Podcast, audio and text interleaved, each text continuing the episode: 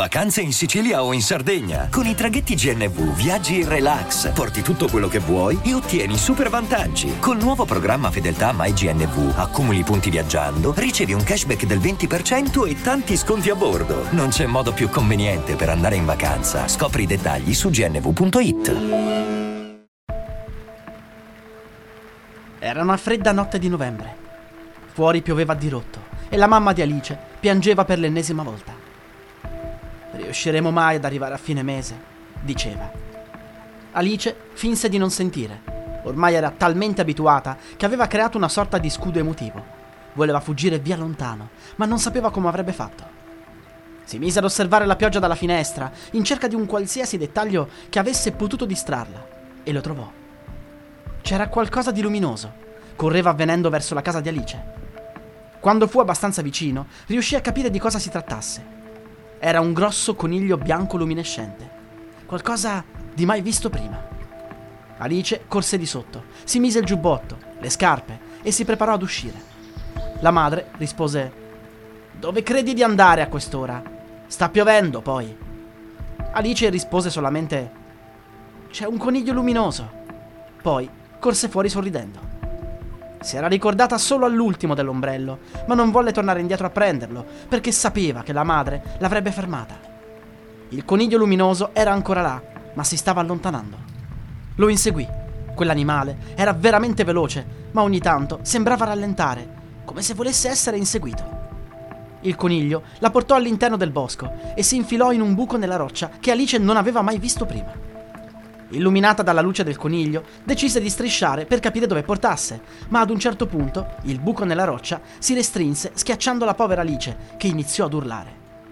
Il coniglio tornò indietro, aveva in mano una boccetta con un liquido luminoso. Tolse il tappo e mise la boccetta vicino alla bocca di Alice, poi parlò. Mia cara Alice, adesso ascoltami attentamente. Ti sembrerà strano che un coniglio parli, vero? Ma non è questo il problema. Il problema è che stiamo andando nel mio mondo, dove tutto è più piccolo. Per cui, o bevi questa pozione che ti farà rimpicciolire, oppure morirai a breve schiacciata dalla roccia. Le tue ossa si romperanno una dopo l'altra. Scroc, scroc, scroc. Alice aprì la bocca senza replicare e bevve quell'amaro intruglio. Sentì che sia lei che i vestiti si stavano rimpicciolendo fino alla dimensione del coniglio. Lui sorrise e corse via addentrandosi sempre di più. Alice non riuscì più a stargli dietro e inciampando scivolò in una specie di condotto. Quando si rialzò, si ritrovò in una sorta di campagna. Era il tramonto e seduto su una staccionata, vicino a lei, c'era un grande bruco che fumava un narghilè. La fissò per un attimo, poi le disse: Benvenuta nel paese delle meraviglie, dove è tutto bello o terribile, ma mai noioso. Alice si guardò intorno e chiese: Come faccio a tornare nel mio mondo?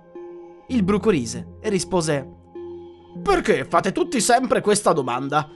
Mi dispiace, ragazzina, ma non puoi tornare indietro. Oltretutto non puoi tornare alle tue dimensioni originarie, saresti schiacciata o divorata dal primo predatore che passa.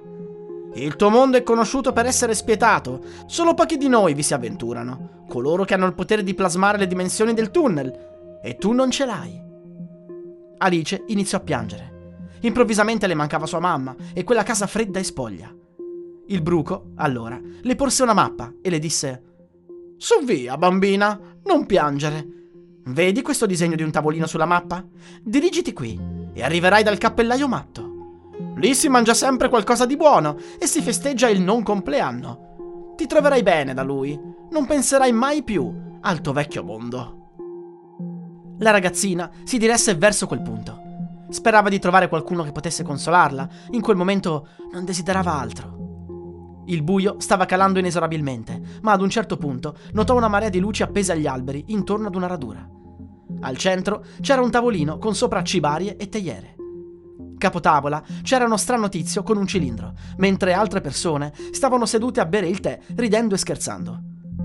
Come il cappellaio notò Alice, le fece cenno di avvicinarsi e le chiese: Oggi non sarà mica il tuo compleanno, vero? Lei disse di no, e così, tutti in coro, iniziarono a cantare una canzone per lei.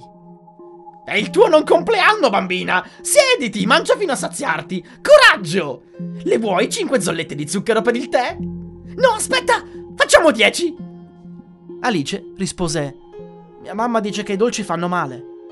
Il cappellaio rise e poi rispose: Vuoi vivere in eterno? Ti assicuro che il diabete non ti ucciderà prima di un bel po' di anni. Hai tutta la vita davanti. Meglio un giorno da leoni che cento da pecore, non trovi? Alice guardò tutte quelle cibarie e iniziò a colmare la paura e l'ansia con ciò che amava, ovvero mangiare. Sua madre la sgridava sempre quando lo faceva, perché le ripeteva che il cibo costava e i soldi erano pochi. Il cappellaio matto le lesse nel pensiero e le disse: Il cibo non finisce mai qui. Riportano sempre tutto quello che manca ogni 20 minuti.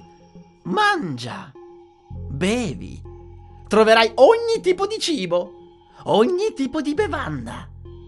Tutto. Tutto. Quando Alice fu sazia, continuò a mangiare, fino a che non si sentì male e vomitò.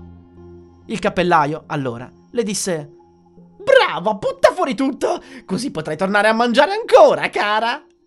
Alice capì che quel posto era una trappola, così si allontanò velocemente, mentre il cappellaio le urlò dietro Dove vai, piccola? Non vuoi mangiare? Vuoi sederti sulle mie ginocchia per caso? Corse più lontano che poté, fino a che non incontrò due carte da gioco giganti e parlanti. Non appena la videro, le dissero: Questo è territorio della regina. Nessuno può passare di qua senza il suo permesso. Dove stavi correndo? Sei forse una spia? Ora vieni con noi. Alice provò a fare resistenza, ma una delle carte la colpì forte in testa, facendole perdere i sensi. Si risvegliò in una cella umida e fredda. I suoi vestiti erano strappati. Sembrava che qualcuno l'avesse frustata per divertimento, mentre era priva di sensi. Pianse, e fu allora che una guardia si avvicinò. Ah, ti sei svegliata, spia!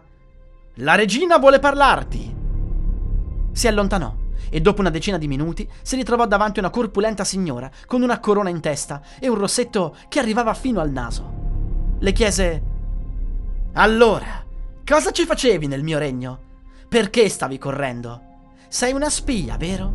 Per chi lavori? Per quel bruco maledetto? Alice si affrettò a dire che veniva da un altro mondo e che si era semplicemente perduta. Voleva solo tornare a casa, dopo tutto. La regina rise e poi aggiunse: Se veramente sei venuta da un altro mondo, farai la fine di tutti gli altri. Hai appena peggiorato la tua situazione, sai? Se tu fossi stata una spia del bruco, ad esempio. Avremmo potuto contrattare. Lui ha sempre roba buona da scambiare. Non lavori per lui. Non lavori per il bianconiglio. Lavori per quei maledetti umani del mondo di sopra. Sei la peggiore specie di essere vivente che io possa incontrare. Noi odiamo le persone del mondo di sopra, specialmente io. Sarai la mia schiava vita e proprio come tutti gli altri umani verrai trattata come un oggetto. Come ti chiami, bella fanciulla? Alice, disse la ragazzina, prima di ricominciare a piangere, dicendo fra le lacrime che non era una spia e che era capitata in quel regno per caso. Ma la regina non ci credette. Le guardie aprirono la porta della cella e si avvicinarono alla bambina con due fruste. La regina disse: Adesso è il momento di darti di nuovo il benvenuto. Questa volta da sveglia. Voglio che tu ricordi questa sensazione, perché la proverai spesso. Il dolore sarà il tuo unico compagno di vita. Imparerai ad amarlo. Arriverà il momento in cui ne sarai dipendente e sarai tu stessa a supplicarmi di farti male. Ti nutrirò, ti curerò, ti farò invecchiare qui fra atroci sofferenze. Non permetterò mai che tu muoia. E ora, guardie, fate il vostro lavoro. Con piacere, mia regina, risposero le guardie. Evidentemente in quel castello tutti quanti amavano provocare dolore negli altri, soprattutto alle persone innocenti. La musica utilizzata è in royalty free dall'artista co.ag.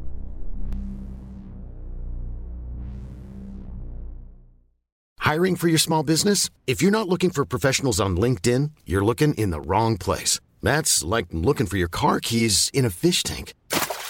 LinkedIn helps you hire professionals you can't find anywhere else, even those who aren't actively searching for a new job but might be open to the perfect role. In a given month, over 70% of LinkedIn users don't even visit other leading job sites. So start looking in the right place. With LinkedIn, you can hire professionals like a professional. Post your free job on linkedin.com slash people today.